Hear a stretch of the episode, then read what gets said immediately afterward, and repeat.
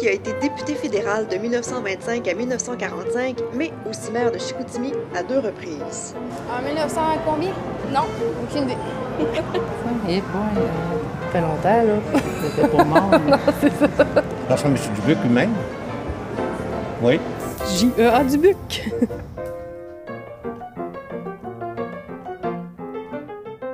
L'aurez compris, c'est Julien-Édouard Alfred Dubuc qui a été député fédéral de 1925 à 1945, mais aussi maire de Chicoutimi à deux reprises, de 1932 à 1934 et de 1934 à 1936. Les deux décennies de sa carrière politique coïncident avec de grands événements locaux, nationaux et internationaux. Dans ce quatrième épisode sur les traces de Julien-Édouard Alfred Dubuc, nous allons bien sûr parler de ses réalisations politiques. Mon nom est Marie-Julie Gagnon et je suis journaliste.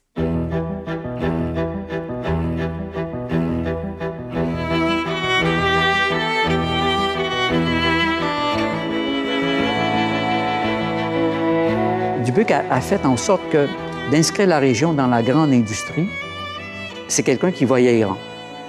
C'est l'homme de projet. Et c'est en même temps celui qui a permis d'inscrire la région véritablement dans l'histoire nationale.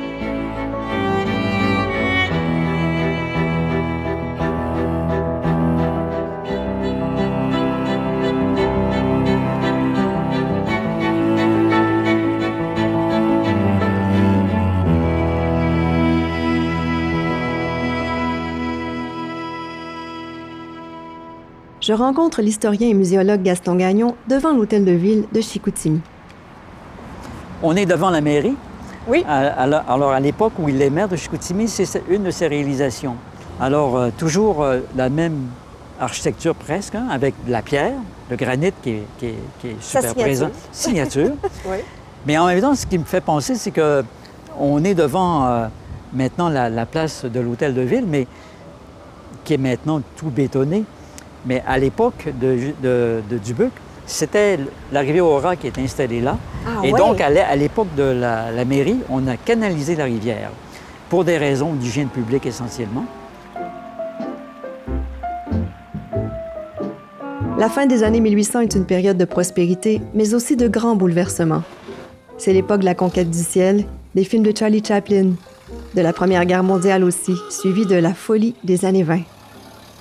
On l'a vu lors des épisodes précédents, la compagnie de pulpe de Chicoutimi avait le vent dans les voiles quand Dubuc en assurait la direction.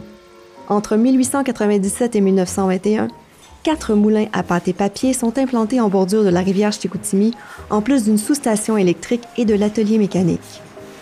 Un moulin est aussi érigé à Val-Jalbert, au lac Saint-Jean, ainsi que deux autres moulins à Chandler, en Gaspésie, et à Port-Alfred, qui porte d'ailleurs l'un des prénoms de son fondateur. En 1921, au fait de sa carrière, Alfred Dubuc dirige 4000 employés syndiqués affiliés à la Fédération ouvrière mutuelle du Nord, premier syndicat catholique en Amérique du Nord créé en 1912. Il est alors considéré comme l'un des plus importants hommes d'affaires canadiens-français avec ses Rodolphe Forget, l'honorable Georges-Élie Amiotte et Frédéric Ligori Béic.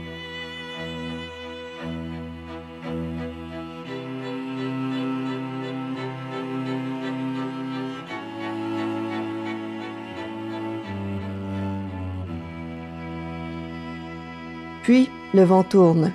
On parle de surproduction, de crise internationale.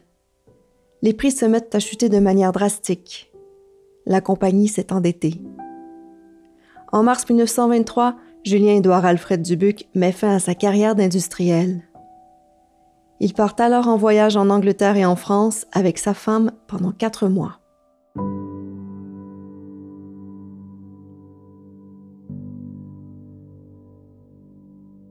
Les mois suivant le retour sont difficiles pour Dubuc. Il voit l'avenir dont il avait rêvé pour les ouvriers s'effondrer peu à peu. Comme de nombreuses compagnies de pâtes et papiers, suite à la crise internationale de surproduction qui sévit dans l'industrie, la compagnie de pulpe de Chicoutimi est amenée à déposer son bilan. Dans une entrevue accordée à Gaston Gagnon en 1980, Antoine Dubuc confie avoir vu son père complètement perdu pendant cette période, ajoutant qu'il avait l'air d'un vieillard de 90 ans. C'est la politique qu'il ramène à la vie en 1925. Comment s'est effectué son passage en politique? Alors, euh, La politique a été pour lui un réveil. La politique va le réveiller, c'est les ouvriers du bassin, les électeurs, qui vont le rappeler et qui vont le solliciter. S'il n'avait pas gagné son élection, il ne serait pas présenté. Donc, euh, c'est un battant. Euh, c'est un gagnant. Il veut être gagnant. Donc, quand on parle d'ambition, c'est là, on a un trait euh, tout à fait marquant par rapport à ça.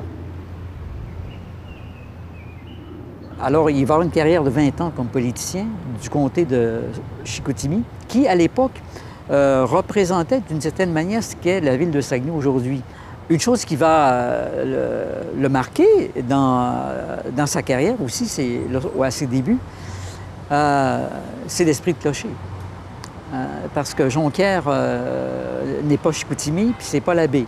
Donc, les rivalités vont lui faire tort et c'est toujours le, les, les électeurs du bassin qui vont concourir à son élection.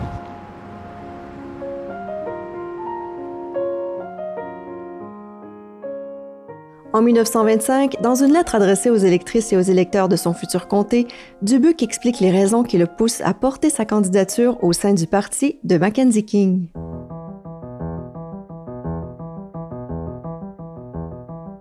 Fortement sollicité de me porter candidat ministériel dans deux élections précédentes, j'ai dû refuser l'honneur et la charge de représenter le comté. Cette année, on est revenu à nouveau à la charge à quatre reprises.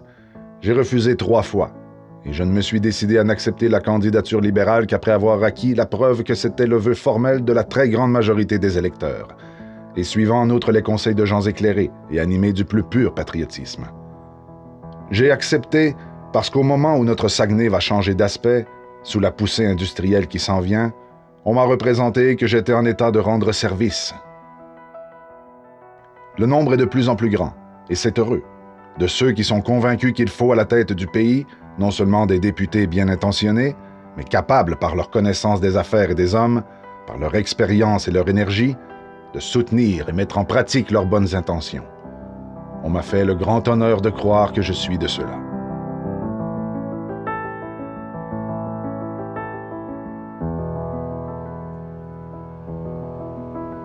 Quand il se présente, il va avec un plan, avec un programme. C'est quelqu'un qui est, qui est toujours, euh, on parle d'ambition, il ne va pas simplement pour la fonction, il va pour servir ses électeurs. Et dans ce cadre-là, il va faire des choses très importantes. Euh, la première, en, en, autour de 25, ça va être le port de mer. Le port de mer de Chicoutimi. Ah. Un projet qui est imaginé dès euh, 1895, début 1900. Et c'est un port très important parce que ça va transformer complètement la ville.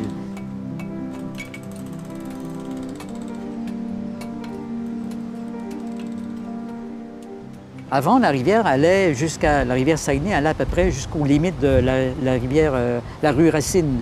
Et donc là, on va vraiment empiéter sur, euh, euh, en termes environnementaux, sur, sur la rivière. Et on va faire des grands travaux avec des barges qui va faire en sorte que euh, cette construction, avec des ingénieurs, va permettre la réalisation d'un port de mer qui va desservir l'industrie. puisque au sortir de la pulperie, euh, la région, il y a une prospérité qui existe parce que du côté de, des Price, il y a des nouveaux moulins qui sont construits, mais également du côté de l'Alcan, euh, c'est Arvida qui s'implante avec l'aluminerie. Oui. Euh, donc le commerce aussi se développe. Et dans l'esprit de Dubuc, le port devient tout à fait nécessaire. Euh, ça va s'inscrire dans la suite des grands ports comme le port de Montréal, le port de Trois-Rivières, le, le port de Québec. Pour construire ce port, les ressources locales sont mises à profit, comme le gravier de Rivière-du-Moulin. La ville se transforme peu à peu. Comment il était comme député euh, avec les, citoyens? Est-ce qu'il y avait toujours cette proximité-là qu'on qu lui a connue auparavant? Comment, il était? Il était toujours en voyage lorsqu'il était industriel, mais comme député aussi, parce qu'il fallait qu'il soit en chambre. Les journalistes l'appelaient le député silencieux. C'est-à-dire qu'il n'intervenait très, très peu en chambre. Alors, ça, pour ses adversaires, c'est un élément de contestation. Cependant, avec l'appui, par exemple, de, de King et euh, bon, de Lapointe, qui était le bras droit de King euh, du côté euh, du Québec, mm -hmm. Dubuc était, avait une grande écoute du côté des comités. le pont de Sainte-Anne mm -hmm. va devenir aussi une autre de ses réalisations. euh, puisque euh, ce pont qui était entendu depuis les années 1890-95, autrefois, il y avait une traverse entre la, la rive nord et la rive sud du Saguenay.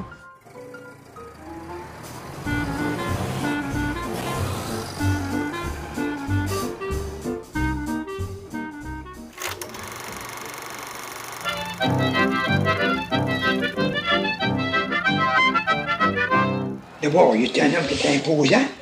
L'avez-vous connu? Ah c'est un homme qui était, marchait bien, puis il avait une, parlait toujours bonnement, puis, euh, puis il avait une bonne femme aussi à part de ça. Sa femme était bonne. Puis... S'il n'avait pas eu le temps de boire des roues, peut-être qu'il l'aurait gardé. Puis quoi. Moi, je l'ai tout le temps apprécié. Puis il y en a plusieurs qui maudissaient, maudit début, puis ci, puis ça. Mais c'était un gars qui avait bon cœur. Il faisait pour aider à, à l'ouvrier. Hein?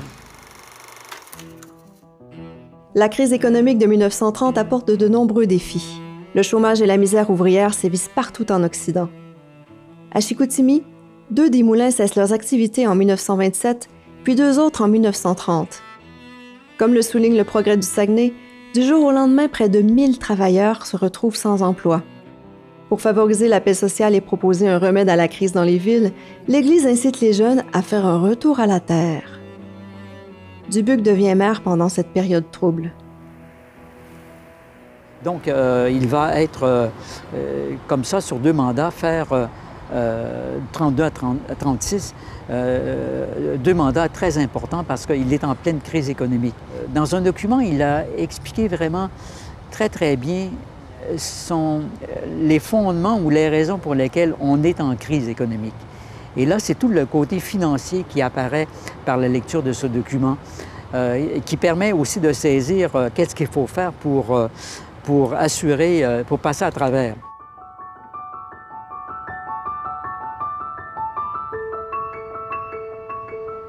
Dans l'esprit que c'est quelqu'un qui, est, qui, a, qui a une idée de projet, mais en même temps, il y a une espèce de rationalisation dans, dans ce qu'il fait. Et euh, ça, ça va faire en sorte que, exemple, lors de la crise économique, il va vouloir euh, faire en sorte que l'actif financier de la ville soit conservé, que la propriété foncière qu'il a constituée lorsqu'il était industriel soit aussi assurée, et permettre à une, ville de, de conserver euh, ce qu'elle possédait avant, avant la crise. Parallèlement à ses activités politiques, Dubuc poursuit sa carrière d'homme d'affaires avec ses fils, notamment dans l'immobilier. Après avoir fabriqué la pulpe sur laquelle sont imprimés les journaux, il est maintenant patron de presse avec le syndicat des imprimeurs du Saguenay qui publie Le Progrès du Saguenay. Il s'intéresse aussi de près au domaine de la téléphonie. Son fils, Antoine, développera d'ailleurs la compagnie de téléphone Saguenay-Québec qui sera vendue à Bell Canada à l'orée des années 50. À la fin de la soixantaine, en 1940, Dubuc songe à se retirer de la vie politique. Ce qui va le, le convaincre là-dessus, c'est la guerre 39-45. ok? C'est la guerre qui va faire en sorte de dire il faut que je sois là. Ouais. Et, euh, Il se sentait un devoir. Absolument. Et ce devoir, il va l'avoir aussi envers la population, euh, puisque la période de la Seconde Guerre mondiale, c'est de la conscription. Oui, Alors, aïe, il, aïe, il aïe. avait connu euh, cette conscription lors de la Première Guerre mondiale et il avait permis à ses ouvriers d'être exclus de la guerre, puisqu'il en a fait vraiment euh, euh, une usine euh, qui était, euh, d'ailleurs, l'usine de, Port-Alfred en témoigne, donc pour l'effort de guerre, c'était un élément contributif. Alors, il va, euh, lors de la Seconde Guerre mondiale, comme député, il va dans le clan Cardin qui va contre la cons- conscription. Et euh, malheureusement, euh, bon, cette position, euh, tout en appuyant la population locale, va, va être défavorable. Et donc, euh, il ne sera pas nommé sénateur comme il l'aurait espéré ou même ambassadeur. Ouais. Alors, c'est quelque chose qui... Ça montre euh, cet aspect-là qu'il était toujours fidèle euh, à ses principes. Une chose aussi que je me demande, c'est comment il arrivait à cette époque-là où justement les voyages étaient longs et compliqués, comment il arrivait à concilier ses vies professionnelles et familiales? Bonne question. Il y avait un attachement à ses enfants et à ses petits-enfants. Vous savez, un homme d'affaires, c'est un homme qui est secret. Hein? Euh, il faut, il faut pas. euh, donc, on n'ira pas euh, divulguer euh, tous ces projets, etc. Ouais. Bon, alors, il était donc réservé. Mais ses enfants et ses petits-enfants vont être très, très importants dans sa vie. Ses voyages aussi, OK, bon. Le fait qu'il possède Chandler, par exemple, ça va être un lieu, de, un havre de paix. Euh, maison de Chandler, ouais. Exactement. En Même chose du côté de, de, de la terrière avec sa maison, euh, proche aussi des gens. Euh, il y a un côté chez lui de seigneur. Et, et- et ça, c'est très, très important. Donc, c'est- c'est l'homme, euh, tout en sachant bien qu'est-ce qu'il a fait, est en retrait et réservé.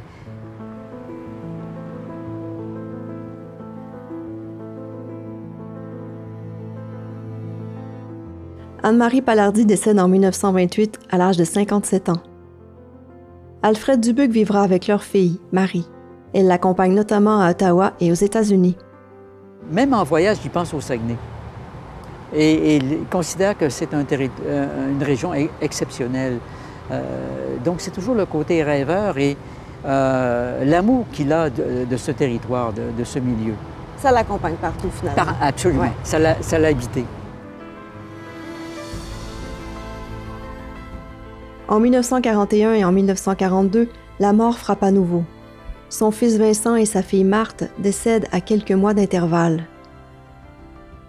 Julien-Édouard Alfred Dubuc se retire de la vie politique en 1945. Deux ans plus tard, alors qu'il rentre de sa villa de Chandler, il meurt subitement à la Terrière à l'âge de 76 ans. Politiciens et médias de toute la province lui rendent hommage soulignant son apport considérable au Saguenay, au Québec et au Canada.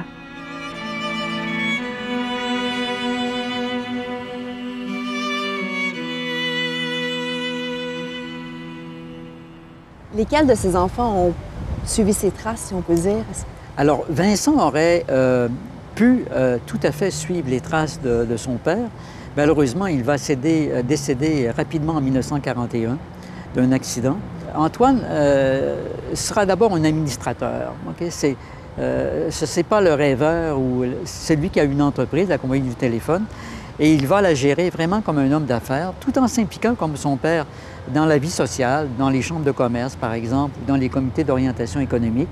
Euh, il, va, euh, il va avoir le même souci de la nature pour, euh, que son père. Euh, euh, exemple, c'est pour ça qu'il va construire sur les monts Valais un chalet qui est la propriété de la pulperie de Chicoutimi qu'on a aidé à, à sauvegarder et qui nous permet de, de contempler, bon, du côté de, des, des monts Valais, le lac des Canaux, donc un, un espace magnifique du côté du plein air. Alors, euh, Antoine va être vraiment celui qui va assurer euh, la relève, mais en mettant euh, euh, aussi la mémoire de son père et, et de sa mère, par la conservation des archives qu'il a fait.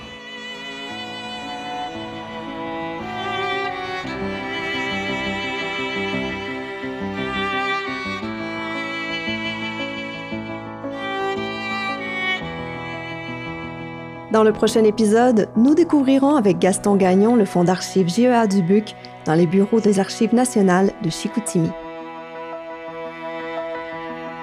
Sur les traces de Julien-Édouard Alfred Dubuc est une série produite par Balado Boréal pour la pulperie de Chicoutimi, musée régional du Saguenay-Lac-Saint-Jean, grâce au soutien financier du gouvernement du Québec.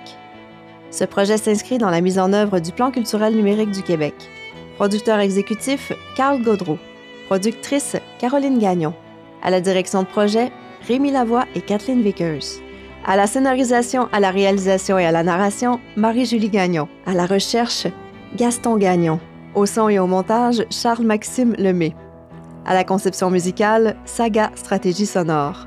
À la conception visuelle, Alexa Tremblay-Franqueur. À la coordination, Geneviève Bélanger-Genet.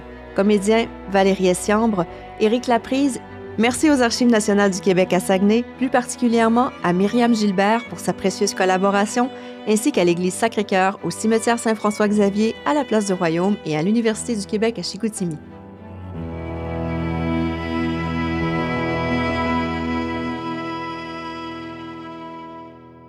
Une production Balado Boréal.